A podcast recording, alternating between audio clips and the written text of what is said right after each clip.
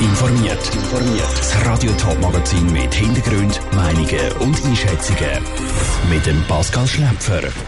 Wie wirkt sich der Hausarrest wegen Coronavirus aufs Gemüt der Jugendlichen aus? Und wie wirkt sich Corona-Krise auf die Stimmung der Schweizer Bevölkerung aus? Das sind zwei von den Themen im Top informiert. Vor drei Tagen haben Jugendliche auf der deutschen Seite vom Bodensitz mit in der Nacht eine Plastikkuh auf die Straße gestellt, um die Autofahrer einen Streich zu spielen. Dass Jugendliche öppe die ein paar Flausen im Kopf haben, ist nichts Neues. Aber nehmen solche Aktionen jetzt, wo die Jugendlichen wegen Coronavirus nicht mehr in die Schule gehen und praktisch die eingesperrt sind, vielleicht zu? Sarah Frateroli hat bei mir Jugendpsychologen nachgefragt. Das Wochenende steht vor den Türen und die Jugendlichen ziehen jetzt voraus, um mit Kollegen zu skaten oder im Park zu chillen. Nur während der Corona-Krise sind diese Sachen nicht mehr erlaubt. Die Jugendlichen dürfen nicht mehr mal in die Schule, geschweige denn mit den Kollegen voraus. Da stellt sich ein Haufen Energie an. Darum ist es auch nicht überraschend, wenn jetzt etwa die ein paar Jugendliche mitten in der Nacht durch die Straße ziehen. Ach, die Jugendlichen immer unter Generalverdacht. Sagt der Philipp Ramming, Präsident der Vereinigung der Schweizer Kinder- und Jugendpsychologen. Nur weil Jugendliche jetzt vielleicht etwa die ein bisschen häufiger durch die Straße ziehen, heisst das nämlich noch lange noch nicht, dass sie dann Briefkästen anzünden oder Hauswände versprayen. Ganz im Gegenteil sogar. Wenn sie zum Beispiel in der Nacht rausgehen, dann ist die Frage, gehen sie raus, weil es dann niemand gefährdet, weil sie das wissen und eigentlich eine verantwortungsvolle illegale Handlung. Das ist die eine Seite. Die andere Seite ist natürlich, dass die Kontrolle im öffentlichen Raum sehr viel geringer ist und dann haben wir die Menschen, die asozial denken, die, die sind halt dann weniger kontrolliert. Das ist aber die Minderheit, betont der Jugendpsychologe Philipp Ramming. Und die Einschätzung teilt auch die Polizei. Sie rückt im Moment zwar häufiger aus, zum Beispiel zu Spielplätzen oder Schulhäusern, wo Jugendliche in Gruppen unterwegs sind, aber mehr Sachbeschädigungen gibt es wegen dem nicht. Der Druck auf die Jugendlichen ist im Moment aber auf jeden Fall gross und sucht das Ventil, sagt Philipp Ramming. Wer schwermütig ist, einer Weg, der wird sich nach innen wenden und eher ruhig werden und psychische Probleme so entwickeln. Wer eher nach außen orientiert ist, wird sich mit der Außenwelt schaffen. Das heißt mit den Eltern, mit den Geschwistern. Der Großteil der Jugendlichen käme aber gut mit der Situation klar. Und allen anderen, auch der Erwachsenen, empfiehlt Philipp Ramming, im Kopf eine 180-Grad-Wende zu machen. Man ist nicht eingesperrt, man wartet. Es braucht im Kopf eine andere Sichtweise. Das hilft der Psyche sehr. Das ist jetzt eine Überbrückungszeit. Im Engadin gibt es zum Beispiel die Lawinenwinter, wo man dann nicht raus kann, weil überall Lawinen aber sind. Es gibt ganz viele Möglichkeiten, wo man dann sagt, okay, jetzt sind wir auf Quarantäne. Und Art und Weise, wie man sich einstellt, innen dran, hilft sehr. Und der soziale Austausch, den gäbe es ja auch jetzt noch, gerade unter den Jugendlichen. Zum Beispiel mit Videochats oder indem man einfach mal vom Balkon aus mit dem Nachbar plaudert. Zara Frattaroli hat berichtet. Wie ist aber die Stimmung bei der Gesamtschweizer Bevölkerung in dieser Corona-Krise? Das hat der Online-Vergleichsdienst comparis.ch wissen und zusammen mit dem Marktforschungsinstitut Marktagent Leute befragt. Das Resultat haben sie in einem Stimmungsbarometer abgebildet. Allgemein ist die Stimmung bei den Schweizer gut, aber nicht in allen Bereichen. Lucia Niffeler. Die Leute, die bei der Befragung mitgemacht haben, haben mit einer Note müssen bestimmen, wie gut sich zum Beispiel die Regierung, das Gesundheitswesen oder auch die Bevölkerung in dieser Corona-Krise verhalten. Genau wie in der Schule gibt es Noten von 1 bis 6.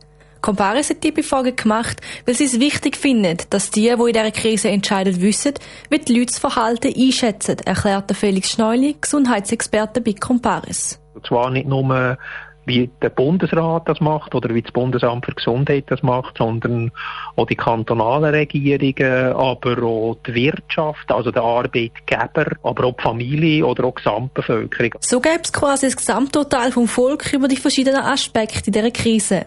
Am besten schneidet das Gesundheitswesen ab mit einer Note von knapp 5,3. Das ist für den Felix Schneuli aber nicht wirklich überraschend, weil sich schon in früheren Umfragen gezeigt hat, dass die Schweizer zufrieden sind mit dem Gesundheitssystem. Viel überraschender ist für ihn, dass die Familie so gut abschneidet. In den Medien ist doch ziemlich gewarnt worden, dass dann sozusagen die ganze Situation mit Kinderheim, Homeoffice und so, dass das zu Belastungen führt in den Familien.